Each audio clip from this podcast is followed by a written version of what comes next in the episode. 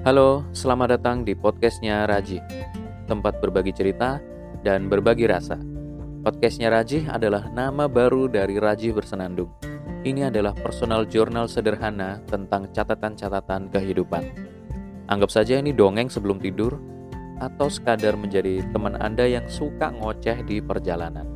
Ya, yang penting berusaha menghibur sambil mencoba nyampein sesuatu yang mudah-mudahan bermanfaat. Episode ini adalah bagian dari tantangan 30 hari bersuara 2022 yang diselenggarakan oleh komunitas The Podcasters Indonesia. Selamat mendengarkan.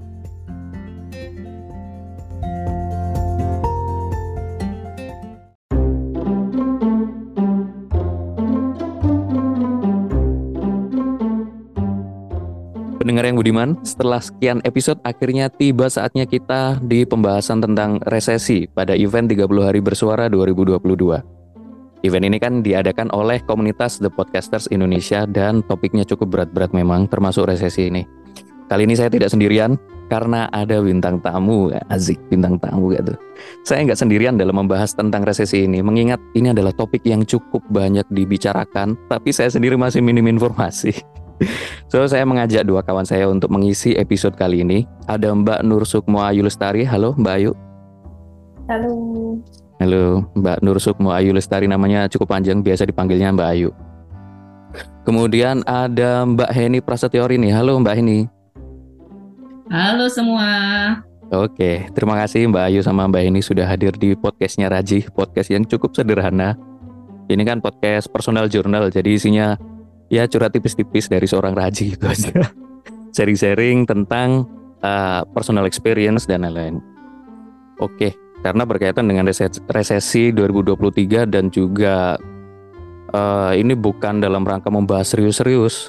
Uh, ini juga podcast personal journal, maka pembahasannya dari sudut pandang pengalamannya Mbak Ayu sama Mbak Heni. Karena saya sendiri juga masih cupu. Oke, ngomongin soal resesi nih, jujur aja nih saya belum yang update banget soal resesi, tapi isu soal menurunnya ekonomi di Indonesia 2023 itu cukup rame ya akhir-akhir ini. Saya dengar ini aja uh, banyak diomongkan dan saya sendiri cukup kaget dan bingung. Soalnya posisi sekarang tuh masih fokus tugas akhir gitu di kuliah dan juga bingung. Bingungnya itu kira-kira dari sekarang saya harus nyiapin apa gitu. Tapi soal resesi dan juga persiapannya itu kita bahas di akhir aja kali ya kita ke kondisi kita saat ini yaitu pasca Covid. Kita mulai ngobrol nih dengan Mbak Heni sama Mbak Ayu. Sekarang ini kan kondisinya udah lumayan stabil, cuma ya tentu kita mengalami banyak perubahan dan itu kita rasain banget terjadi di masyarakat bahkan di diri kita sendiri. Perubahannya baik dari segi gaya hidup maupun pekerjaan. Lah ngomong-ngomong soal pekerjaan nih, kira-kira di kondisi sekarang ini apa aja potensi-potensi bisnis atau pekerjaan yang bisa kita lakukan atau mungkin kita cari. Nah, mungkin kita mulai dari Mbak Ayu dulu mungkin. Gimana Mbak menurut sampean Mbak? Hmm, terima kasih Kalau misalnya dibilang potensi pekerjaan sebenarnya masih mirip-mirip gitu ya. Kalau uh, sebelum COVID juga cuma mungkin lebih ke efisiensi ke digitalnya ya lebih lebih kencang gitu. Jadi hmm, kalau kita lihat kan uh, COVID ini mereka pada benar-benar stay di rumah, baik uh, yang sekolah terus yang kerja gitu. Jadi potensi untuk dunia digital tuh makin besar gitu. Mungkin digital. juga digital, uh, lebih ke digital. Tuh apa pun itu gitu ya, mau dari bikin konten uh, kreator itu makin banyak nih, makin banyak diminati. Terus juga makin banyak jenis uh, marketplace atau e-commerce juga gitu dan mereka lebih spesifik kebetulan kan kantorku juga bergedang, uh, bergerak di bidang kayak gitu ya. Jadi kita digital marketing, jadi kita lebih bergerak di parenting, kita cukup banyak. Uh, aku lihat sendiri tuh di kantorku tuh makin banyak pilihan gitu untuk uh, digital marketingnya sendiri. Kita makin banyak um, bikin community untuk mom influencer gitu, karena kita yakin kebutuhan untuk digital marketing terutama influencer ini makin banyak gitu ya terus mm -hmm. juga spesifik uh, e-commerce-nya sendiri gitu karena kebutuhan anak kan popok sama susu itu nggak bakal tergantikan gitu ya. Iya. Yeah. Itu. Hmm, so far kayak gitu sih emang lebih banyak beralih ke digital sih apa pun itu. Iya sih. Apalagi sosial media kan makin rame mbak ya, khususnya TikTok mbak. Kencang, bener. Khususnya TikTok. TikTok itu uh, gede banget loh potensinya, terutama di live shoppingnya. Itu gede banget. Ini Mbak Ayu sama Mbak ini punya TikTok nggak nih? punya dong. Oh punya. Mbak ini punya juga mbak? Follow dong kakak. Followernya ada 21 ribu. Urul, wih. Waduh, waduh, waduh. Nanti di akhir kita share ya. Loh itu. Sudah tinggal live shopping aja. keranjang kuning, keranjang kuning. Waduh, mantap. Kalau menurut Mbak ini gimana Mbak? Pengalamanku ya, yeah. pengalamanku ini malah pandemi itu kayak um, menemukan the real me gitu. Jadi saya malah ter, terasah bangetnya itu di pandemi atau hmm. gampangnya berhasilnya itu malah pandemi ini gitu. Nyambung hmm. dengan Ayu bilang tadi, saya biasanya manggil Nur sekarang jadi Ayu wis gak apa saya ketemu Nur itu di di Bali waktu acara Kodimam versus Backcraft gitu oh. versus Kilapa zaman dulu. Uh, jadi saat eh, apa digital lagi eksis banget ya sejak pandemi. Dan kebetulan saat itu saya bikin bikin startup bilangnya lah bisa disebut startup lah untuk edukasi teknologi gitu. Memang go online-nya dipaksa karena saat itu kok mendadak pandemi padahal semua rencana sudah bagus. Saya sudah bisa sewa tempat sini situ sini situ gitu ya bahkan sampai ke mall gitu. Tapi ternyata harus hancur berantakan saat itu kalau dibilang rencana. Tapi malah ternyata di uh, dengan redirect semua rencana itu menjadi digital dan online itu malah wah ini malah dunia saya banget nih ternyata gitu ya. Jadi bikin kelas coding anak-anak online itu ternyata bisa. Dan anak-anak bisa loh belajar coding hal baru secara online. Dan itu malah startup saya yang bisa dibilang masih mini atau uh, pra presid ya. Hmm. lebih lebih biji daripada seed gitu presidnya banget.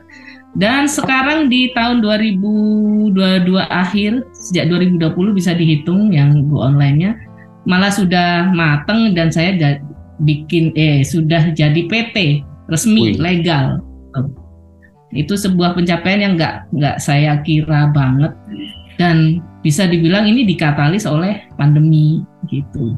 Dan saya bisa bilang sebagai pelaku kalau you have teknologi skill atau sedikit saja skill teknologi atau skill digital yang sudah dipilih dan ditekuni dan tahu celahnya gitu ya value proposition atau apa pun itu jadi loh gitu. Jadi uh, apa pun yang terjadi termasuk pandemi itu ternyata kita bisa adaptable ya, bisa adaptasi adaptasi dan survive dan ternyata berhasil. Gitu. Itu dulu sharing saya. Oke, mantap. Keren mbak. Peserta didiknya udah banyak banget berarti mbak ya? Nggak banget banget. Kan saya masih organik gitu ya. Nggak oh. sampai ke komersial iklan gitu. Ya, nggak sampai ribuan itu belum belum. Tapi bahwa tapaknya itu benar on the track gitu ya. Mm-hmm. dan sampai uh, saya rajin juga tuh kan daftar ke inkubator ke akselerator gitu-gitu mm. kan ya lolos mulai dari skala nasional sampai yang connected to internasional gitu uh, dan itu uh, berbasis dari yang tadi yang dari saya kelas yang mau offline ternyata terpaksa online dan diramu ikut workshop dan training dan segala macam dan semuanya tanpa keluar rumah sama sekali. Wah. Saya termasuk orang keluarga yang parno banget gitu. Apa itu prokesnya sangat ketat apa namanya? nggak keluar rumah banget gitu ya. Bahkan belanja udah udah pakai WA, WA sama peraturan belanja gitu. dan itu ternyata hidup juga nggak apa-apa. Kita hmm, hidup iya. di rumah gitu dan bisa do something ya. Bisa do something. Tidak hanya bertahan, tapi juga berkembang ternyata gitu. Hmm. Berarti pandemi nggak membatasi ya mbak ya, malah malah jadi bikin sesuatu, malah makin kreatif. Iya, betul. Alhamdulillah kalau gitu. Hmm. Tapi uh, saya tadi lupa untuk me memperkenalkan Mbak Ayu sama Mbak Heni, cuma menyapa aja tadi. uh, Mbak oh, Ayu, oh, iya. Mbak Ayu, aktivitasnya apa sekarang Mbak? Sekarang? aku sekarang alhamdulillah ada kerjaan tetap gitu ya Hmm. di eh, di kantor ini sekarang handle KOL. Jadi ada role baru. Kalau kemarin aku lebih fokus ke marketplace ya. Kalau sekarang eh, fokus ke influencer. Jadi sekarang lebih ke BD, BD untuk eh, ibu sibuk. Ibu sibuk ini eh, handle influencer ya, KOL moms-moms yang ada di Indonesia gitu yang udah join di Orami. Terus eh, alhamdulillah benar sih tadi kata Mbak Eni dengan adanya COVID, eh, digitalisasi emang benar-benar masif ya. Aku ada juga nih bikin kecil-kecilan lah eh, agensi gitu. Aku ada agensi juga karena teman-teman kuliah dulu kebetulan. Oh, wih mantap ini. Handle influencer mbak. Eh, eh, handle influencer. Influencernya dari mana aja tuh mbak? Influencernya kita udah seluruh Indonesia sih, tapi emang 50% masih di kota-kota gede, jadi Jabodetabek, Surabaya. Total membernya udah lebih dari 87 ribu. Wih mantap. Gokil. Wih. Oke, eh, ngomong-ngomong Mbak Ayu ini dulu senior saya di kampus waktu kuliah satu. Eh, dia juga senior di UKM unit kegiatan mahasiswa forum diskusi ilmiah. Oh, btw Mbak, forum diskusi ilmiah ini sering aku sebut-sebut di podcast di episode-episode sebelumnya. Hmm. Tapi cuma sekedar nyebut-nyebut sedikit aja. Oke, eh, kalau Mbak Heni aktivitasnya sekarang apa Mbak? Ya itu tadi kan sudah punya PT jadi ibu direktur jadi. Waduh mantap, boleh di share Mbak? PT-nya apa Mbak? CEO ah, chief of everything, Iyo. serabutan, serabutan skala eksekutif.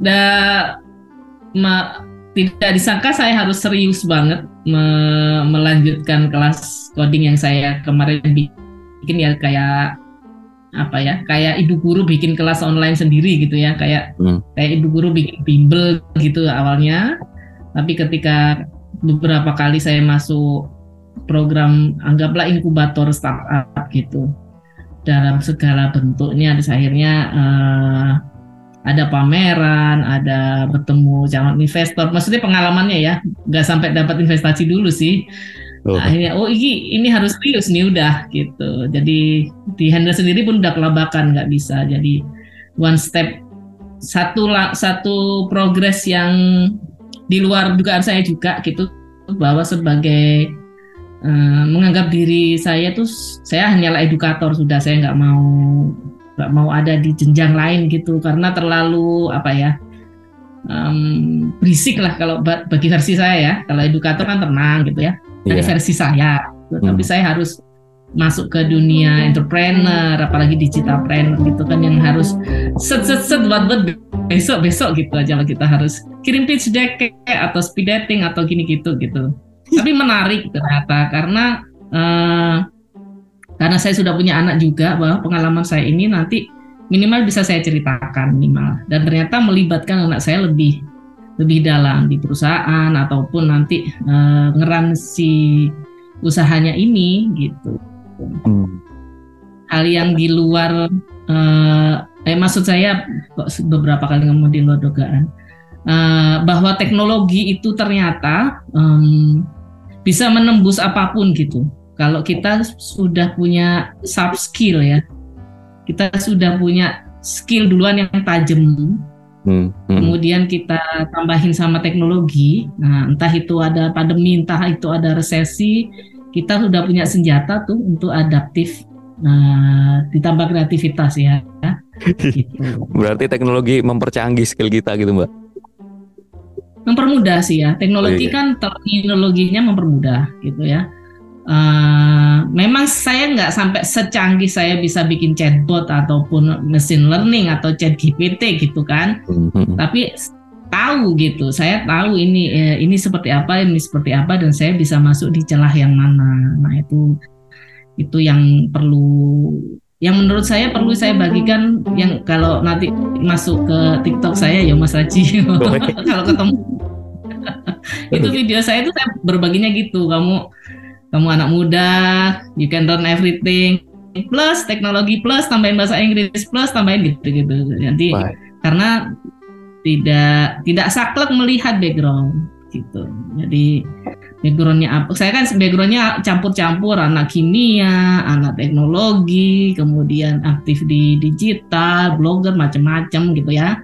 Kalau saya di sekolah formal atau apa kan nggak gampang nembusnya. Hmm. Tapi dengan adanya platform-platform teknologi dan segala macamnya dibikin orang-orang pinter sekarang itu membantu gitu, menerima juga asalkan bisa. Jadi asalkan portfolio you are capable enough gitu. Kamu kamu cukup mampu di sini ya di, akan diterima gitu. Ih, mantep. Ini namanya hashtag coding ya, Mbak ya? Betul, hashtag coding. Nah. Untuk perusahaannya hashtag kreatif Indonesia. Oh, hashtag kreatif Indonesia. Ini hmm. saya lihat di IG-nya hashtag coding. Iya, betul. Emang itu yang dimasukin. Wah, gokil. Oke, kita lanjut pembahasan kita.